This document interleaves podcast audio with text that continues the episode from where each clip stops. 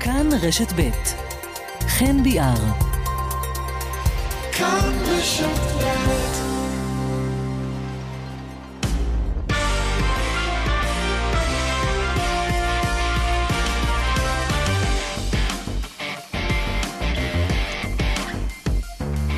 כמעט חמש דקות אחרי השעה ארבע, שלום רב, אחר הצהריים טובים לכם, כאן ספורט, וכאן אה, רשת ב' כמדי אה, יום חמישי.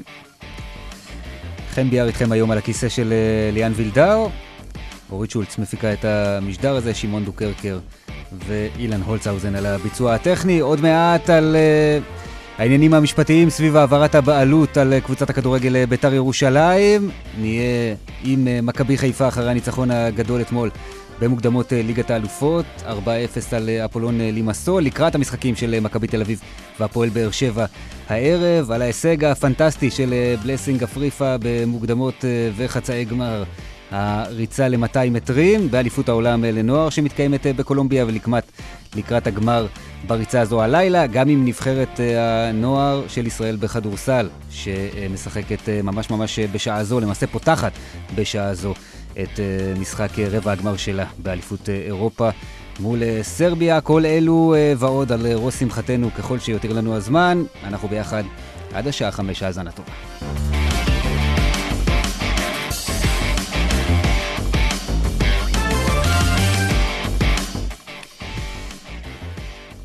ראש תחום הספורט, יואב בורוביץ', שלום. שלום חן, מה שלומך?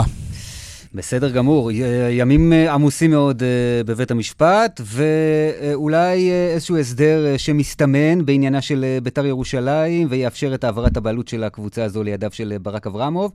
בואו ננסה לעשות סדר, כי אני חושב שהעסק כאן הוא מאוד מאוד מבולגן ומסובך.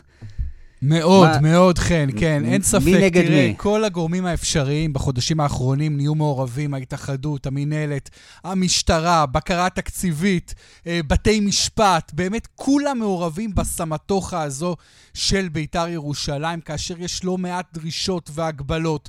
ולמעשה היום יש איזושהי פריצת דרך, כאשר בית"ר ירושלים והמשטרה מגיעות להסכמה על מתווה להעברת הבעלות על המועדון מהידיים של משה חוגג למקורבו ברק אברמוב. השניים האלה מאוד קרובים, אבל ברק אברמוב עומד לרכוש את המועדון ממשה חוגג.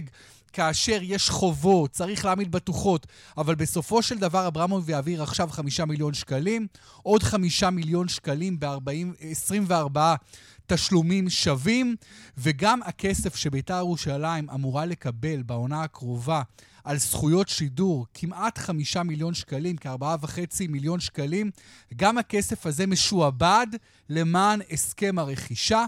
עדיין לא סוכם מהיכן אברמוב יקבל את ההלוואות לכיסוי החובות הראשוני, שהוא עשרה מיליון שקלים פלוס, אבל צפ... ההלוואה לחובות האלה צפויה להגיע בימים הקרובים, ואם אכן ברק אברמוב יקבל את מה שהוא רוצה לקבל, והוא ירכוש את המועדון, כפי שנקבע עקרונית שהוא יעשה, אז עד העשירי לשמיני הוא צריך לעמוד אה, עם בטוחות וערבויות לתקציב לעונה הבאה.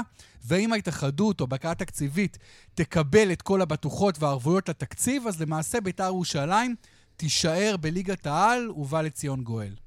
מה זה אומר, במידה ואכן יצלחו את כל השלבים האלה ונראה את בית"ר ירושלים, ואני חושב שהרוב מסכימים שמועדון שכזה שהוא כל כך חשוב לכדורגל הישראלי, גם מי שאינו אוהד בית"ר רוצה לראות אותו אה, בליגה העליונה.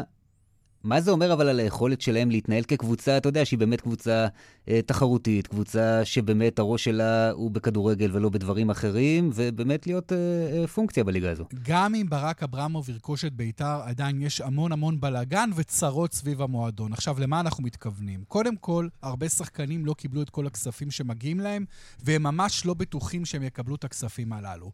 הקבוצה נבנתה בקיץ האחרון בצורה מאוד מאוד דלה, כיוון שלא ידעו מי הבעלים, לא ידעו אם יש כסף, כלומר, הקבוצה המקצועית לא אמורה להיות חזקה בכלל. יש הפתעות בכדורגל, אבל על הנייר היא מאוד מאוד לא חזקה.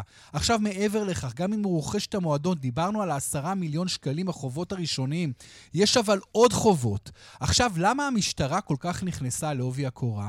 כיוון שהמשטרה לא רוצה שהכסף יעבור מהכיס של אברמוב לכיס של משה חוגג וחברת סינגולריטים, כאשר יש כל כך הרבה חובות ונושים, ו- ובכלל יש את כל ההסתבכות של משה חוגג מול, מול רשויות החוק עם כל התביעה כנגדו. כלומר, יש הרבה מאוד שלבים לעבור, והשאלה באמת עד כמה ברק אברמוב ירצה להשקיע כסף גדול בביתר ירושלים, כאשר אנחנו יודעים, כן, שבבני יהודה הוא כבר בעלים שש שנים, והוא לא אוהב להשקיע כסף גדול. לא סתם הקבוצה ירדה ליגה, לא סתם הקבוצה לא הצליחה השנה לעלות ליגה, יש משבר אמון מאוד חריף בין האוהדים של בני יהודה לאוהדים של ברק אברמוב, הם טענו שבבני יהודה הוא בקושי השקיע כסף. אז פתאום הוא יגיע לביתר ירושלים ציפיות הרבה הרבה יותר גדולות, ושם פתאום ישקיע כסף גדול. כלומר, הרבה מאוד סימני שאלה. אתה נשאר איתנו כמובן, יואב, תמשיך ללוות אותנו במהלך המשדר הזה, ואני רוצה להגיד שלום לאושרי דודאי. אהלן, אחר הצהריים טובים. נזכיר, היית אה, מנהל אה, המועדון של בית"ר ירושלים אה, בתקופתו של חוגג, עוד קודם דובר בית"ר, אתה כבר כמעט שנה בחוץ, נכון?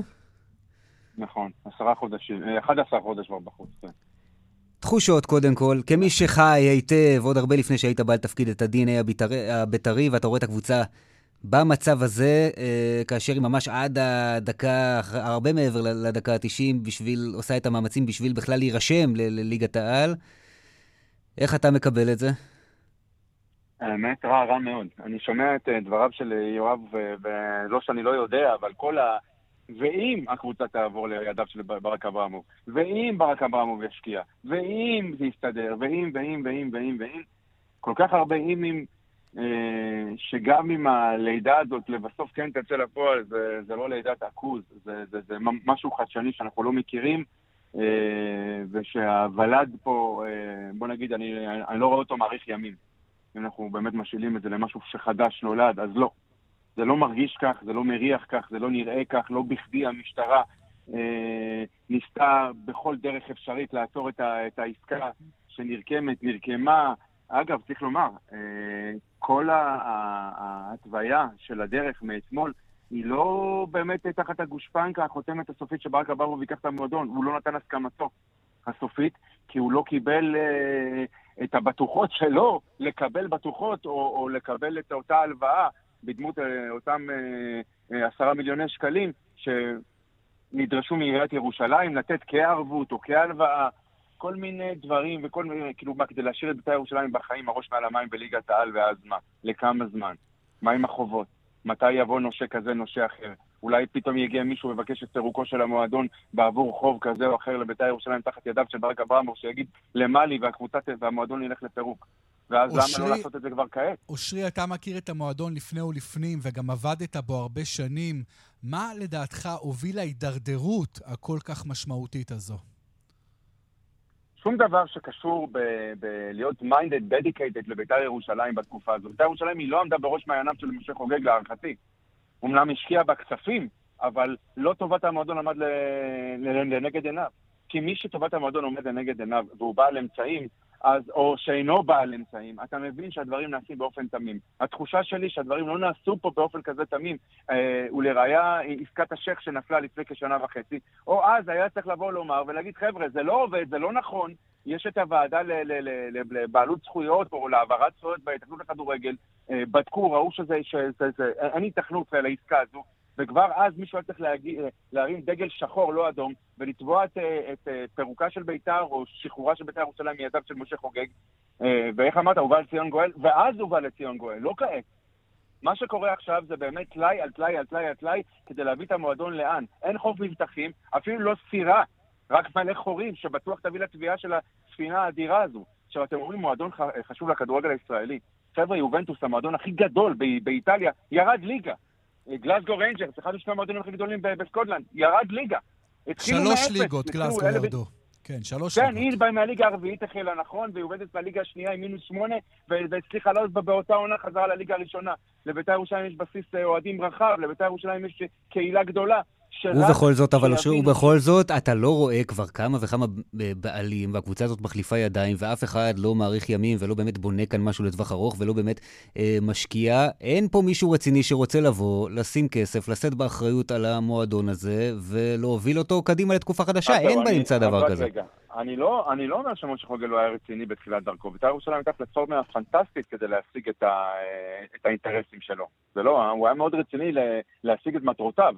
רק, אה, אתם יודעים, החשיפה, יש משהו, יש, אתם מכירים את התופעה הפסיכולוגית פסיכיאטרית, סינדרום ירושלים, יש דבר שיותר גרוע, סינדרום בית"ר ירושלים. מי שנוגע לא, לא מסוגל לעזוב, ממש לא מסוגל להתנתק, אבל הנזק שזה גורם לו ולסביבה שלו, והוא גורם לבית"ר, אה, קשה מנשוא. אושרי, האם אתה, מאש... אושרי, האם אתה מאשים גם את לה פמיליה? אתה רואה בהם חלק גדול מהסיבה להידרדרות הזו, כפי שאתה אומר, על פני שנים? איפה, איפה זה עומד עכשיו, ואיך הבעלים החדש, איך הוא יתמודד מול לה פמיליה? קודם כל, ההתמודדות לא צריכה להיות לא מול פמיליה ולא מול שום ארגון. עכשיו, הרבה יכולים לבוא ולהגיד, אהה, לה פמיליה הם ה... נכון שמערכת היחסים המורכבת בין המועדון לבין לה פמיליה הובילה הרבה פעמים לטלטלות, אבל אם יבוא בעל בית שמספיק חזק ויגיד, אני מתייחס לכל הקהל, משהו באמת כללי, ושהקהל יעשה את תפקידו, לא ישר לבוא לנגח, לא לצאת בהצהרות, לא לבוא ולהגיד אם אז, בלי, בלי התניות. אני דואג לבית"ר ירושלים. אבל אתה רואה שמי שניסה לעשות את זה, אתה רואה איך הוא סיים. מי ניסה לעשות את זה? אני חושב שגם מחוגג ראינו את זה, וגם בעבר ראינו את זה מבעלי תפקידים במועדונים, זה קורן פיין, אם זה אנשים אה, נוספים, ואף אחד לא יצא מזה טוב. אני, אני, קודם כל, אני לא מסכים שחוגג ניסה לעשות דבר כזה, כי הוא נסע ונתן עם כל הארגונים, לרבות לה פמיליה, וכל פעם הרגישו שצריכים לכופף אלה את אלה, וזה לא נכון. יגיע בעלים, ידאג לאינטרס של המועדון מבחינה מקצועית, ידאג מבחינה ערכית, והקהל יעשה את שלו. אבל לא, זה לא נכון לא להגיד שהם אלו שמבריחים אולי אנשים רציניים שייתכן וכן היו רוצים לנסות, לבחון את זה לפחות? אפשר לטעון את זה מחד, ומאידך אני אומר שמי שכבר בוחר לבוא ולקחת את המועדון, והוא יודע מה היא ומי הקלה, אז הוא יכול לדעת להתמודד. ולא ולהגיד, וואו, התעוררתי ויש לי ארגון לפמיליה ביציע, ויש לי את הארגון הזה ביציע האחר, ויש... לא, אני בא לדאוג לבית"ר ירושלים, ומי שידאג לאינטרס האמיתי של בית"ר ירושלים, אני מאמין שהוא יוכל להתמודד עם כל קושי ועם כל מורכבות. מה שכן אני מתרשם, שמאברמוב, גם אם הוא יצלח את כל המשוכות האלה שנותרו, אין לך ציפיות גדולות. א', כי אני לא חושב שהוא יבוא אה, להכניס את היד אה, כל כך עמוק לכיסו, אה, ואולי מבחינתו לשים את הכסף על קרן הצבי. אני מבין שהוא אוהד בית"ר ירושלים, ואני יודע שבית"ר ירושלים זה קוסם לו מאוד מאוד. ואני לא חושב שהוא הולך להשקיע פה סכומי עתק שיכסו פה כל אה, בור אפשרי, או, או, או, או כל נזק אה, רטרואקטיבי. אולי יחזיק מעט את הראש מעל המים. העסקה הזו אולי תצליח להביא רוכש פוטנציאלי אחר בזמן שברק אברמוב יחזיק במועדון, עם הראש טיפה לא מעל המים, אלא מדי פעם לוקח אוויר וחוזר מתחת למים. אף אחד לא יכול להבטיח עתיד מקצועי נכון. מחלקת הנוער שבורה ושסועה בבית"ר ירושלים, שזה חלון הראווה ואולי המקור, השורש של כל מועדון, ואצלנו, אה, ואני אומר אצלנו כי בית"ר ירושלים היא בדמי, אני באתי משם ולעולם אני אהיה חלק ממנה והיא ממני, אה, המחלקה, אה, אין לה אופק, ובסיטואציה שכזו, אני רואה פה כאילו רק שבר הולך ומתמשך, ולא משנה מי יחזיק במועדון. אלא אם המועדון יגיע, יכריז על חדלות, חדלות פירעון ויגיע לפירוק, או שיגיע פה מולטי מיליארדר שלא יהיה אכפת לו לשים במכה אחת 100 מיליון שקלים, לסגור את כל החובות, את כל הבורות, עם הלוואות חוץ-בנקאיות של משה חוגג, אה, התחייבויות, אה, כל מה שלקחו על חשבון ומשועבד אה, כזכויות שידור, אני לא רואה את זה קורה, אבל רק במידה וזה יקרה, אולי, אולי יש סיכוי פה ותקומה למועדון שלנו. על הכנות... אה, על הכנות לעונה הקרובה יש לנו מה לדבר, או שאתה אומר להידלג? אנחנו כבר גביע הטוטו, מוקדמות אליפות אירופה במועדונים אחרים, אה, אנחנו לא שם עדיין. לא, יש מה שיש, כאילו נבנית פה קבוצה שהיא אה, בינונית ואני מחמיא לה, כאילו, כשאני אומר את זה. ואני לא איש מקצוע, אבל אנחנו רואים, כאילו, אנחנו... כן אפשר לומר לזכותו של יוסי אבוקסיס שהוא הצליח לשמור על המסגרת המקצועית. איכותית יותר או פחות, זה כבר, על זה אפשר להתווכח. אבל, אבל חברים, גם צריכים מקצועית... לשאול את השאלה איך בית"ר ירושלים, שהתחילה עוד לפני שנות ה-80 כמובן, אבל בשנות ה-80 הפכה להיות שם דבר, ואז בשנות ה-90, ואפילו בשנות ה-2000 המוקדמות, מועדון שכמעט כל חובב כדורגל בישראל אוהב ומעריך, ושיחקו כדורגל כל כך יפה, ובאמת סיפור ש- של פנטזיה. איך המועדון הזה, שפעם היה משוייך בצורה כל כך חיובית, הפך עם השנים למועדון עם כזו תדמית שלילית, וזו הבעיה של בית"ר ירושלים. אז אתם רוצים את השורש, אתם מדברים על מי ש... תקופתו של ארכדי גיידמק. דווקא אז, כשהמועדון אה, אה, זכה בתארים, אה, ולכאורה ניסה לשלוט פה בעולם הכדורגל, אבל אין פה, אתם יודעים, הדברים לא, לא אינסטנט. בכסף אולי אפשר לקנות תואר, במרכאות או שלא, אבל אי אפשר לקנות מורשת. ולא נבנתה פה מורשת נכונה. אה, והאנשים שניהלו את המועדון, או שהיו מטעמו של ארכדי גיידמק, כולל ארכדי גיידמק עצמו, שלבד הכסף שהוא השקיע, הכסף לא תועל למקומות הנכונים, וזה שם את, הבמועד... וזה שם את המועדון, אתם יודעים, בפער מטורף. אל מול ההשקעה ואל מול התוצרת. ובסיטואציה הזו, זה אחרי כאילו אה, שביתר הייתה עם אה, שתי אליפויות, שני גביעים וגביע הטוטו, פתאום נשארו שוב. מול שוקת שבורה, ושוב המועדון הגיע כמעט לפירוק. אין פה משהו, אין פה תוכנית, מישהו שיבוא עם תוכנית חומש ויגיד, אני משקיע פה הרבה כסף, אבל לא בכדי לגנוב את האליפות ממכבי תל אביב, מכבי חיפה והפועל באר שבע, אלא לבנות פה מועדון בחזרה. אתם יודעים, אני אפתיע אתכם. דווקא בתקופתו של אלי טביב, הייתה פה יציבות. המועדון לא רץ לאליפות, אבל התמודד ב... אבל אוהדים זרקו גם אותו, ולא הייתה הצלחה מקצועית בסך הכל. רגע, רגע, רגע, רגע, יואב, יואב, שנייה, שנייה, גילוי נאות. אני הגעתי בתקופתו של אלי טביב, עבדתי תחתיו בבית"ר ירושלים, אבל כן. לפחות הוא שמר על שפיות כלכלית. מקצועית, בית"ר ירושלים הגיע במשך ארבע שנים ברציפות למפעלים האירופאים, מה שלא קרה מעולם לפני כן, ובאו בטרוניה שבית"ר היא לא קנדידט לאליפות, למרות שבעונה האחרונה של, אה, של אלי טביב כבעלים, אה, למרות היציבות ולמרות ההשקעה אה, יתרה, להבדיל מהשנים שקדמו אה, בית"ר פספסה את האליפות, אבל רק עד הסוף, הפסידה בגמר הגביע בטדי. נכון, ועדיין. היו הרבה טענות לאוהדים, ולכן מכאן השאלה, יכול להיות. שזה הגורם שמרחיק. היום מוכנים. אוקיי. מוכנים לא מעט אחר כבוד לבוא ולהתנצל ולבקש את חזרתו של אלי תביב לבית"ר ירושלים. כי היציבות אולי. חשובה מכל. אושרי דודאי, מנהל בית"ר ירושלים לשעבר, תודה רבה על השיחה הזו. תודה לכם. ובוא נדבר, יואב, על קבוצה ששם אה, בהחלט אפשר להתרכז בכדורגל, ויש כדורגל טוב וכושר מצוין כבר בשלב הזה של העונה. מכבי חיפה אתמול עם ערב אה, נהדר בסמי עופר, 4-0 אה, מול אה, אפולון לימסול. משה גלם איתנו, שלום, משה. צהריים טובים. קודם כל, תראה, מצד אחד, אה, זו לא הפתעה, עצם הניצחון הוא לא הפתעה, כי מכבי חיפה היא פייבוריטית כאן במשחק הזה, אבל אה, אני לא חושב שכולם ציפו שזה יהיה כל כך קל ובכזה style. האמת שהיא הגיעה פייבוריטית בעקבות התוצאה באולימפיאקוס. אחרי 4-0 הענק בחוץ, אז ככה שבלימסול, אתה יודע, כבר אה, הורידו מעט מהאוויר, או מהיהירות של המאמן שלהם, ועם כל ההכנות שהם עשו, צריך רק לזכור שזה המשחק רשמי ראשון שלהם בפתיחת העונה הזו, ככה שהם הגיעו בכושר הרבה פחות אה, ממכבי חיפה, בכושר משחק.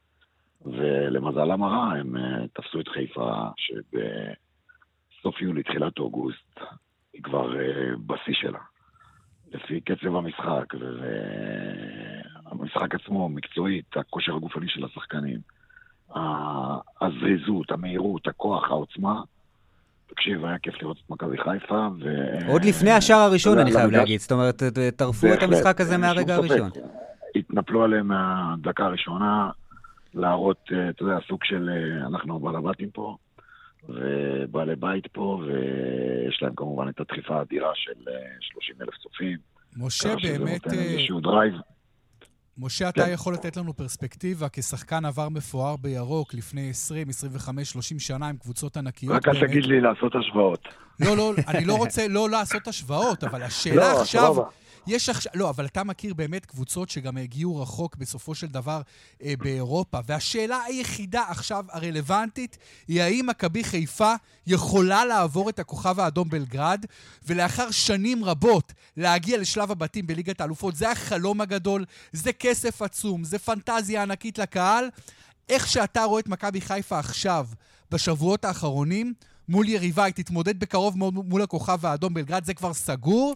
האם אתה חושב... אבל אדום ניצחו נגיד אתמול 5-0 במשחק שלהם. 5-0 ניצחו את כן, ירוון. במשחק שלהם, וגם של חיפה זה... חיפה יכולה לעבור את הכוכב האדום? אה, בכושר הנוכחי שמכבי חיפה נמצאת, אין שום ספק שהיא כן יכולה לעבור.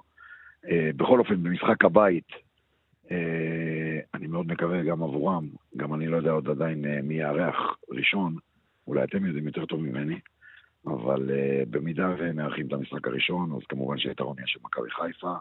אם הם עושים פה תוצאה טובה, כולי תקווה ואמונה שגם בכוכב האדום בסרביה, הם uh, יכולים לעבור את הקבוצה הזו בשני משחקים ולהפיל לבתים של ליגת האלופות. זה החלום של כל אוהד מכבי חיפה, של המאמן, של הצוות המקצועי, של ינקלה, בטח ובטח של השחקנים. אני מתאר לעצמי שהם יעשו הכל, למרות שמולם אה, ניצבת קבוצה פנטסטית, היא חמש שנים אחרונות אלופת סרביה.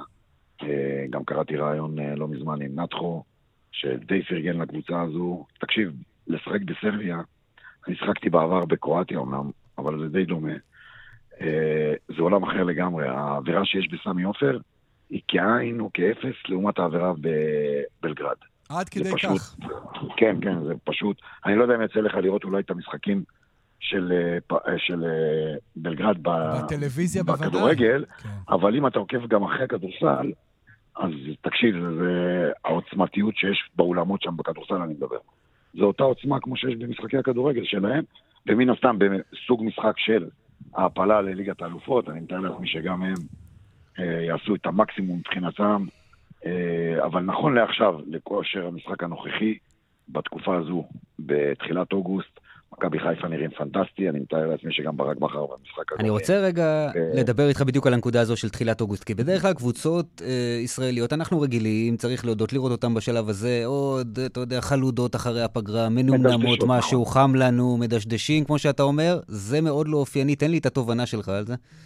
אה, האמת שבמכבי חיפה העונה לא חיכו הרבה זמן. איך שהסתיימה העונה הם כבר החלו למעשה בבניית הסגל לתחילת העונה הנוכחית. הם עשו את זה בזמן די מוקדם, עוד באמצע יולי.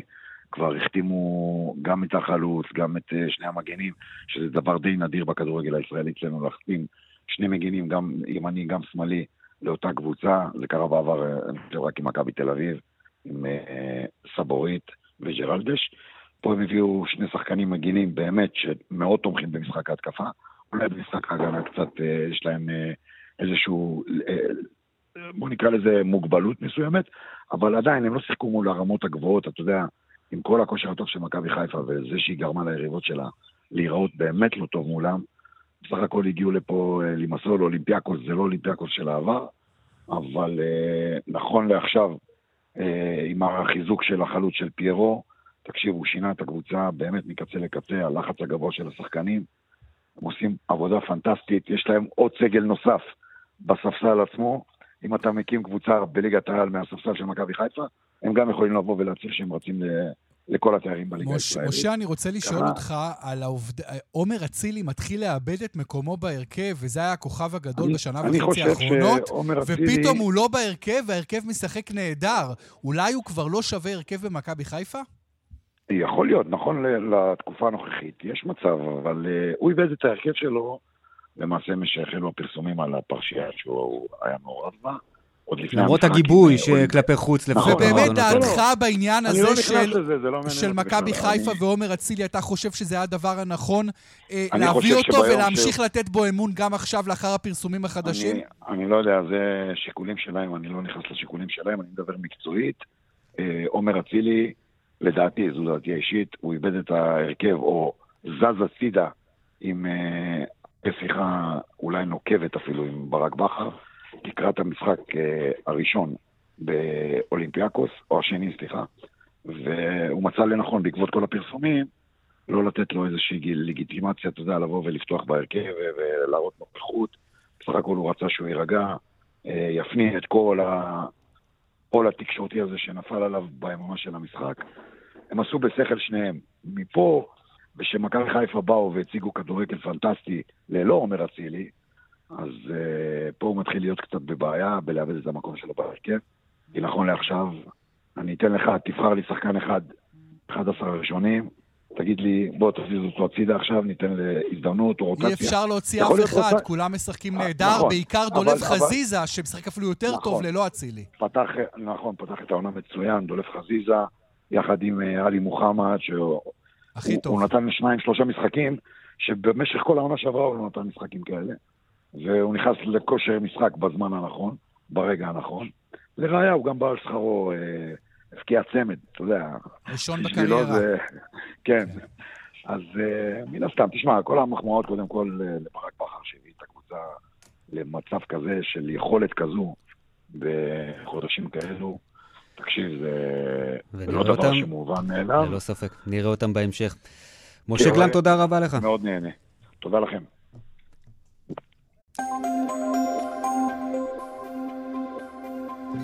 כביש המנהרות מירושלים לגוש עציון אה, עמוס לכיוון אה, אל-חדר, בדרך החוף צפונה עומס מגעש עד פולג וממחלף חבצלת עד מחלף אולגה, בדרך 6 צפונה עמוס ממחלף נחשונים עד מחלף אייל ודרומה מנחשונים עד בן שמן. פרסומות קצרות ואתם שוב איתנו. כאן ספורט, כאן אה, רשת ב', דיברנו על אה, מוקדמות אה, ליגת האלופות, עכשיו אנחנו עם מוקדמות הליגה האזורית, הקונפרנס ליג, הערב, בשמונה מכבי תל אביב מול ארי סלוניקי, ובתשע בשוויץ, לוגאנו מול הפועל באר שבע. יניב טוחמן, וואלה ספורט, שלום. אהלן, אהלן, מה נשמע? בסדר גמור, שלומך אתה? בסדר, בסדר, כן, קצת במתח. בכל זאת שתי קבוצות שאני מסקר, תמיד זה מעניין. אבל מכבי תל אביב, בוא נתחיל איתה, אה, אני מניח... אה, שאנחנו קצת לא יודעים מה נקבל שם, נכון? אה, כן, א', אה, אני חושב שגם אנחנו לא יודעים מה נקבל, אבל אנחנו יודעים שמכבי תל אביב פה זה הסיפור, כי מכבי תל אביב כרגע היא לא במצב האופטימלי שלה.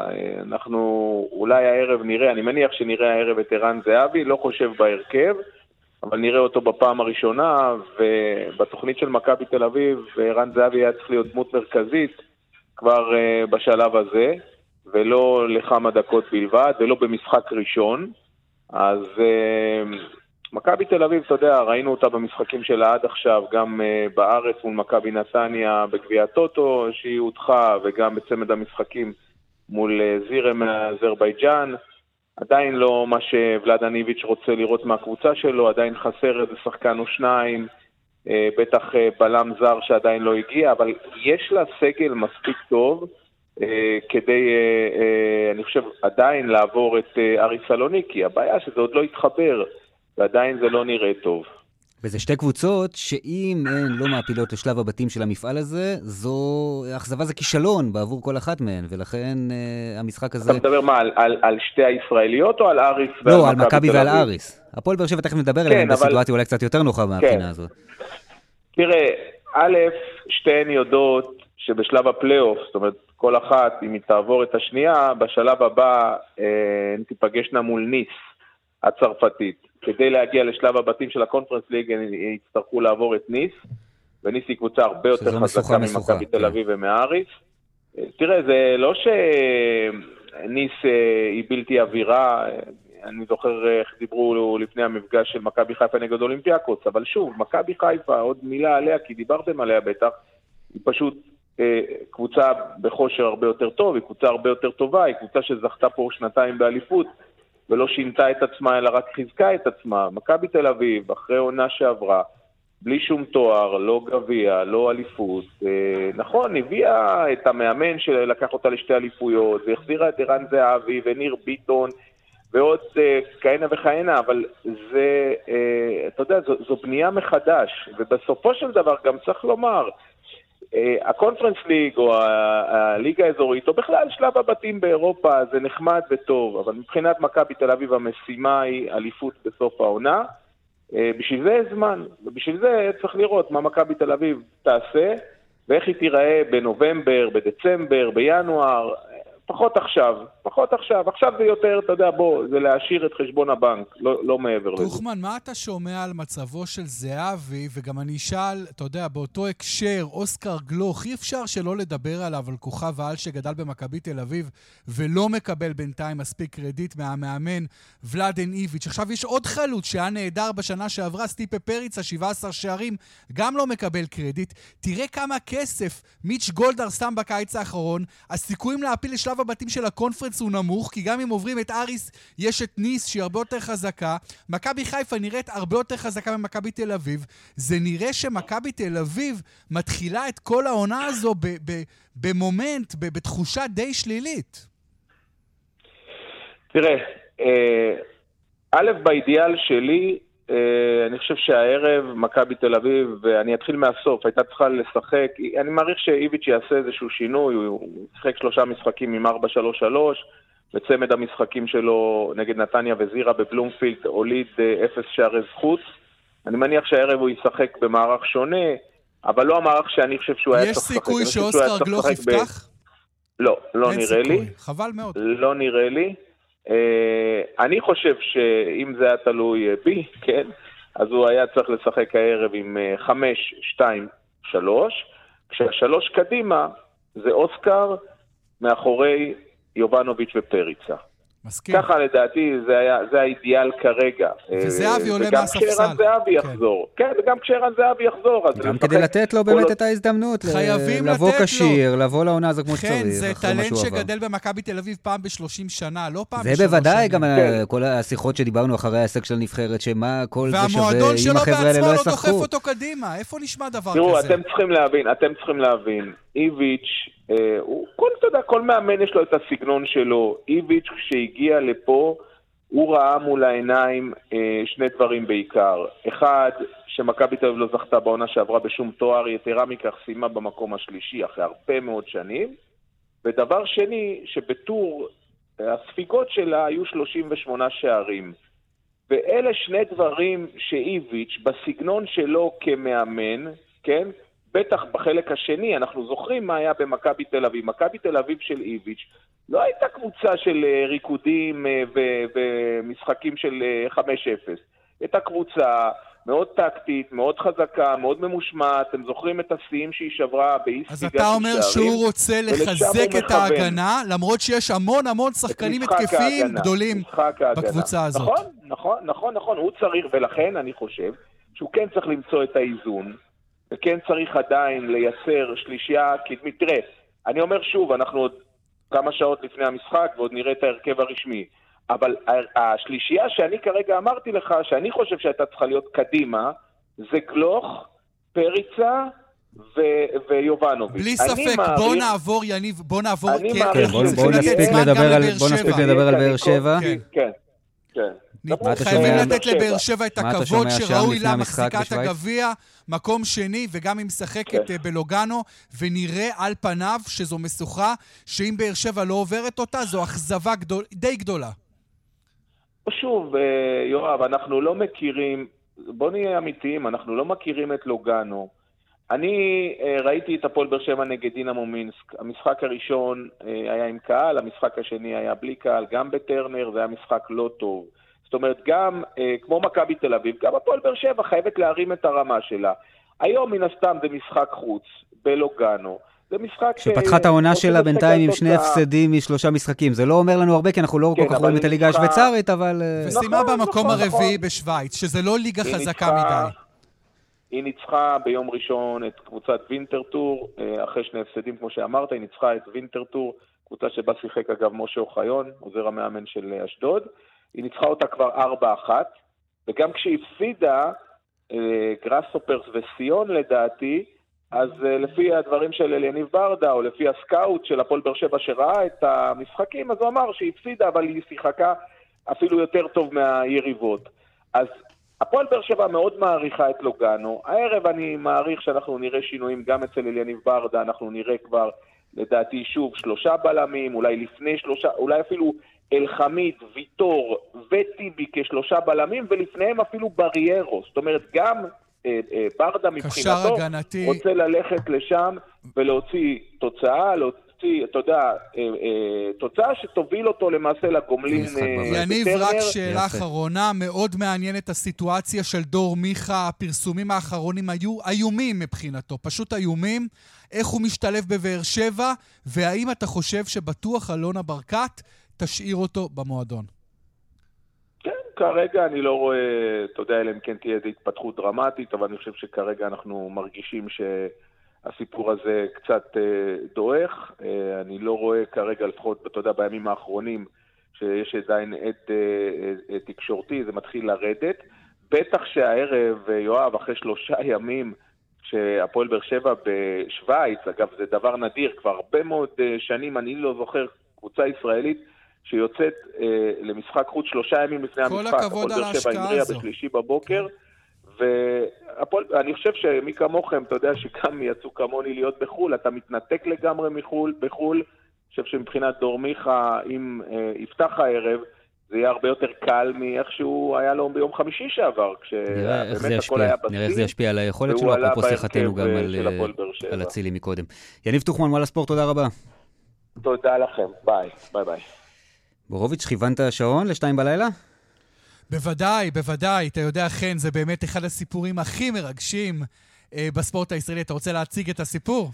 בלסינג אפריפה, שבר פעמיים את השיא הישראלי ל-200 מטרים, גם במוקדמות וגם בחצי גמר של אליפות העולם אה, לנוער, שנערכת בקאלי, קולומביה.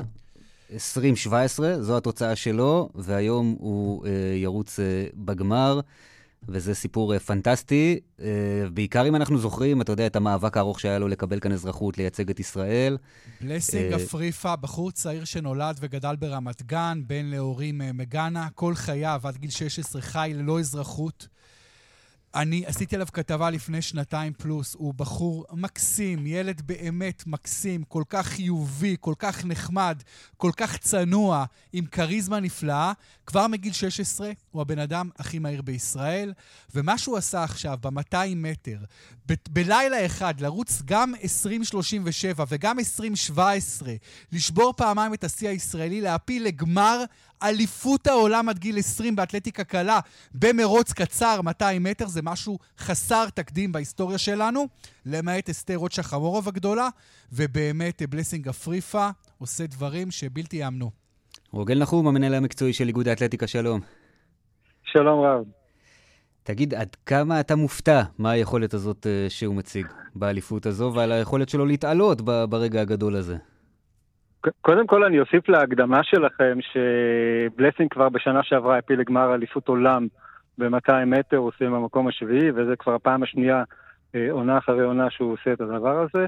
אני חושב שביומיים האחרונים, או פחות מיומיים, אתמול בלילה, את המילה בלתי ייאמן ו- ואין מילים, שמעתי כל כך הרבה פעמים, כי זה באמת, אה, אה, זה באמת לא ייאמן. גם אנחנו בתחזיות שלנו וגם בתחזיות של המאמן שלו, יגאל בלון, שמלווה אותו. אה, לא חלמנו על תוצאה כמו 2017, זו תוצאה באמת פנומנלית. אה, זו תוצאה מדרגת אותו מקום חמישי באירופה לבוגרים בעונה הזאת. אה, זה אחת התוצאות הטובות בעולם בכלל. לספרינטר, לא משנה באיזה גיל, זו תוצאה פנטסטית. וכמו שאמרתם, הוא רק בן 18. הוא קיזז השנה את השיא של עצמו ב-77 מאיות משנה שעברה, ועוד בתוך העונה הזאת ב-69 מאיות. אם אנחנו נרצה להמחיש את זה, אתה יודע, לבן אדם הרגיל, והוא כאילו משיג את עצמו מהעונה הקודמת בשישה, שבעה מטר, שזה מטורף. תראו את ריצת 200 מטר, אז תבינו את הפערים. רוגל, מה כספרינטר הופך אותו אה, לכל כך מיוחד? תראה, קודם כל, אה, אה, ספרינטר, אה, קודם כל הוא חייב להיות מהיר. זה לא יכול להיות אה, אה, ספורטאי שזה רק... אה, אה, עבודה קשה ואמונה. כלומר, התכונות הפיזיולוגיות שלו, שלו חייבות להיות של ספרינטר, יכולת של כוח מתפרץ פנומנלית, במקרה שלו של 200 מטר גם היכולת של, של להגיע למהירות גבוהה ולשמור עליה לאורך זמן, מה שנקרא סבולת מהירות, אה, ועבודה נכונה. חייבים להזכיר פה את המאמן שלו, שהוא אה, אה, מאמן אה, כבר די ותיק בענף שלנו, יגאל בלון, שאימן את דונלד בלר סנפורד, הוא היה מדליסט באליפות אירופה ב-400 מטר. לפני בלסינג אה, היה פה ספרינטר לכמה שנים בשם אימרי פרציאדו, ששלט בספרינט בישראל, ואת כולם אימן אה, יגאל בלון. אה, וזה חלק מאוד מאוד חשוב ב... במשולש הזה של ספורטאי. זאת אומרת, יש את הכישרון, יש את האמונה שלו, ויש את המאמן שצריך לצקת את התכנים המקצועיים. לווסת אותן, ואנחנו רואים שנה אחרי שנה שבלסינג מגיע בשיא הכושר לתחרות המטרה שלו. זו כבר לא, זו לא פעם ראשונה, זה לא משהו מקרי, זו כבר פעם שנייה, אה, וזה גם מעיד על, ה, על התכונות אופי שלו, בנוסף להכנות המקצועיות שלו, גם על התכונות אופי שלו, שהוא יודע לעמוד בלחץ במעמדים האלה, יודע לנצל את המעמדים האלה כדי לפרוח ולהיות אה, באמת יותר טוב ממה שהוא במהלך כל העונה. ואנחנו, אני בציפייה מאוד גדולה ליום בשתיים בלילה, לראות מה הוא יעשה בגמר. אנחנו עניין רואים... האזרחות, אה, אה, רוגל, עניין האזרחות, כן. שאני יודע, בלסינג סיפר עד כמה הוא נלחם ועד כמה ניסו לעזור לו, וזה הגיע עד לאריה דרעי, שר הפנים. זה היה תהליך מאוד מאוד ארוך. שוב נזכיר, הבחור הזה נולד ו... בישראל, לא מכיר שום מציאות אחרת, ועדיין היה צריך להילחם כל כך הרבה להשיג את האזרחות, עד כמה הדבר הזה היה משמעותי מבחינתו. אני, אני, תראה, אני, אני חייב להתייחס לנקודה הזאת. זה נכון, אה, יש חוקים למדינה הזאת, ובתוך המערכת חוקים, בלסינג, כנראה היה זכאי לאזרחות רק לאחר שהוא יסיים את, אה, את השירות הצבאי, אבל המאבק הזה נרתמו אנשים מאוד מאוד יקרים. מי שהיום מכהן אה, מנכ"ל האיגוד, גל לוי, הוא בעברו, הוא בתפקיד הקודם שלו מנהל המחלקה במכבי תל אביב, הוא לקח את זה לידיו בשיתוף פעולה יחד עם כל הגורמים מסביב, האגודה שלו, איגוד האתלטיקה, הוועד האולימפי ומנהל הספורט, ובעיקר הוא, כמו בולדוזר, דחף את הנושא הזה, והם הצליחו באמת לה, לה, לה, בעצם להשיג את האזרחות אה, מוקדם יותר ממה שהחוק אה, אפשר, בצורה אה, אה, אה, חריגה אני מניח, אבל אה, כולנו ראינו מול העיניים בתקופה הזאת אה, אה, שבלסינג יכול להיות אה, ספורטאי מוביל. אני אגיד לך בכנות, עם יד על הלב, לא האמנו שזה יקרה כל כך מהר, ולא האמנו שהתוצאות יהיו כאלה פנומנליות, אבל uh, בהחלט היום ב, ב, במבט לאחור, ומסתכל גם על, על לונה סלפטר ועל סלם ביולין, שגם הם נאבקו בשביל לקבל אזרחות. כולם החזירו את הדיבידנד הזה, וכולם ייצגו uh, אותנו בכבוד. לונה לאחרונה עם מדליית הרעל באליפות עולם בריצת מרתון, סלם במשחקים האולימפיים שנה שעברה אה, גמר בריצת החמשת בואו נזכיר רק את רואים, אנחנו רואים חברים, אנחנו רואים גם אה, בענפים שלא היו לנו כאן בעבר, באתלטיקה הישראלית, פתאום יש ספורטאים, פתאום מצליחים להגיע גם לרמות הגבוהות. יש אולי איזשהו מקום לאופטימיות אחרי אה, ככה שהיינו די רעבים, לפחות בעניין הזה של האתלטיקה הרבה שנים חושב... תראה, אני חושב שבשנים האחרונות בעיניי יש התקדמות מאוד גדולה בענף, בענף שלנו באתלטיקה. זה התחיל אה, עם הריצות הארוכות והבינוניות, אה, אנחנו שולטים אה, ברמה האירופאית, אנחנו מעצמה בריצת המרתון. חנה שאיתנו בקפיצות במשולשת כבר הרבה מאוד שנים, וגם בעבר, אם, היה, אם זה היה אברבורג, ולפני זה סניונו, מטוסביץ' וסניונו, וקרסנו, ואני, ואיתי מרגלית, זאת אומרת, תמיד היו פה, כל פעם היה במקצוע אחר, שליטה לאורך זמן. עכשיו אנחנו רואים שיש לנו גם בקפיצות את יונתן אה, אה, קפיטולניק שהוא אלוף עולם לנוער ואלוף אירופה לנוער בקפיצה לגובה, וגם את בלסינג בספרינט, ודיינה וייסמן בספרינט, והרצי ארוכות, ורצי בינוניות. אה, ונועם ממו שלאחרונה הוא קדט, שהיה גם מדליסט באליפות אירופה אה, עד גילאי 18, ועכשיו במשחקים האולימפיים האירופאים, מקום ראשון בריצת 400 מטר. זאת אומרת, אנחנו כן רואים פה מגמה של התפשטות. ושזה, אה, ושהחלום שלנו שבמהלך העונה הזאת ובכל האירועים הבינלאומיים נוכל להשיג מדליה, בינתיים זה עובד, נחכה לראות בלילה אם אנחנו עושים עוד וי. נחזיק אצבעות. שתיים בלילה. רוגל נחום, תודה רבה. תודה רבה לכם.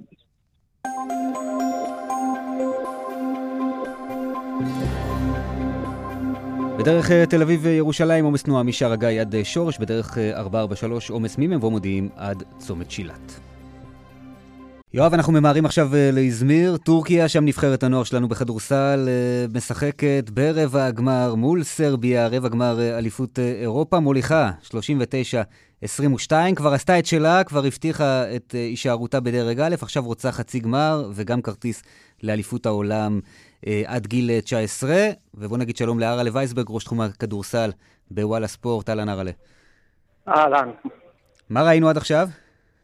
אה, הצגה, במילה אחת. אה, תראה, כן, בטורניר הזה הוא קצת tricky, כי אנחנו מקבלים יריבות לפי שמות. אנחנו יודעים שאנחנו משחקים מול סרביה, אז זה חייב להיות... סרביה זה מעצמה, זה מה שאנחנו נכון, לנו. אבל אנחנו לא באמת מכירים. אנחנו לא באמת מכירים את השחקנים, רובנו לא מכירים את השחקנים של היריבות.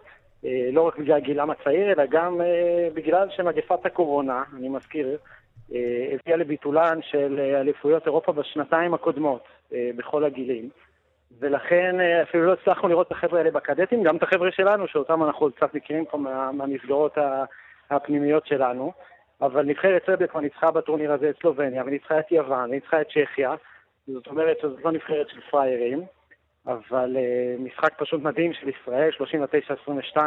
שליטה מוחלטת, גם uh, בדקות שככה העסק קצת נתקע וקצת לא מוצאים, אז uh, מגיע uh, נועם יעקב, מייצר כמה סלים ברצף שפותחים את הפער הזה, כשהוא איים קצת להיסגר, uh, ורק שימשיך ככה, תשמע, uh, קודם כל הנבחרת הזאת, זאת נבחרת הנוער הראשונה שמגיעה לרבע הגמר אחרי 17 שנה.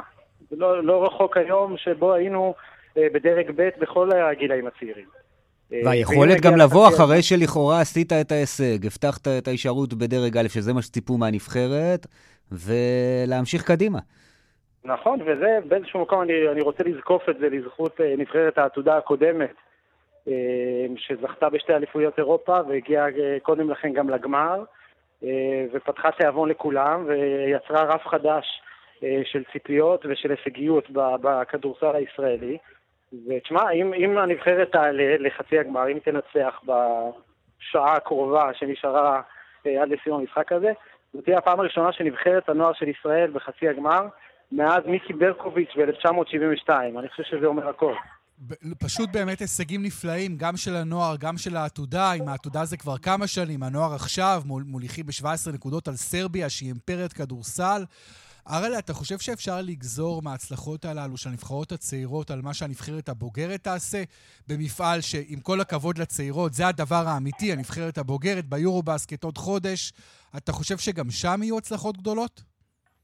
אני לא יודע להגיד לגבי היורו-בסקט הקרוב. אמ, ההיגיון אומר שאם ישראל מצליחה שנה אחרי שנה, ראינו שלושה, כבר ארבעה מחזורים של העתודה, ועכשיו נבחרת הנוער, צריכה לייצר כל כך הרבה שנתונים מוצלחים אה, בנבחרות הצעירות, זה חייב לבוא לידי ביטוי במוקדם או במאוחר, אה, גם בנבחרת הבוגרת. האם זה יקרה כבר השנה? אני לא בטוח, אני לא יודע, יכול להיות שאנחנו צריכים באמת להרוויח עוד את השחקנים האלה בגיל קצת יותר מבוגר, כדי שיגיעו לשיאם ובאמת אה, יגיעו לבשלות. אבל כן, יש איזו ציפייה, יש איזשהו הייפ סביב הנבחרת, סביב אליפות אירופה הקרובה, ולא סתם, וזה לא רק בגלל דני אבדיה, יש איזו אווירה כזאת מסביב. והלוואי, כבר הרבה שנים לא ראינו הישג באמת משמעותי מהנבחרת שלנו. נבחרת הבוגרת היה הכי גבוה שישראל הגיעה ב... מאז 2003, היה שמינית גמר ב-2015, וגם אז זה נגמר בתבוסה של 30 הפרש לאיטליה. הגיע הזמן שישראל אה, תנפץ את תקרת הזכוכית שפעם לא, לא, לא תמיד היא נתקלה בה. כן. כן. ארלה וייסברג, תודה רבה. תהנה גם במחצית השנייה, אנחנו מקווים. יואב בורוביץ', ראש תחום הספורט שלנו, תודה רבה לך שליווית אותנו במשדר הזה. תודה רבה לך, תודה רבה גם לאורית שולץ שהפיקה, לשמעון דוקרקר ואילן הולצהאוזן על הביצוע הטכני. מיד אה, אחרינו, כאן הערב, כאן ברשת אה, ב', אני חן ביאר, נפרד מכם, מאחל לכם המשך האזנה טובה. שלום שלום.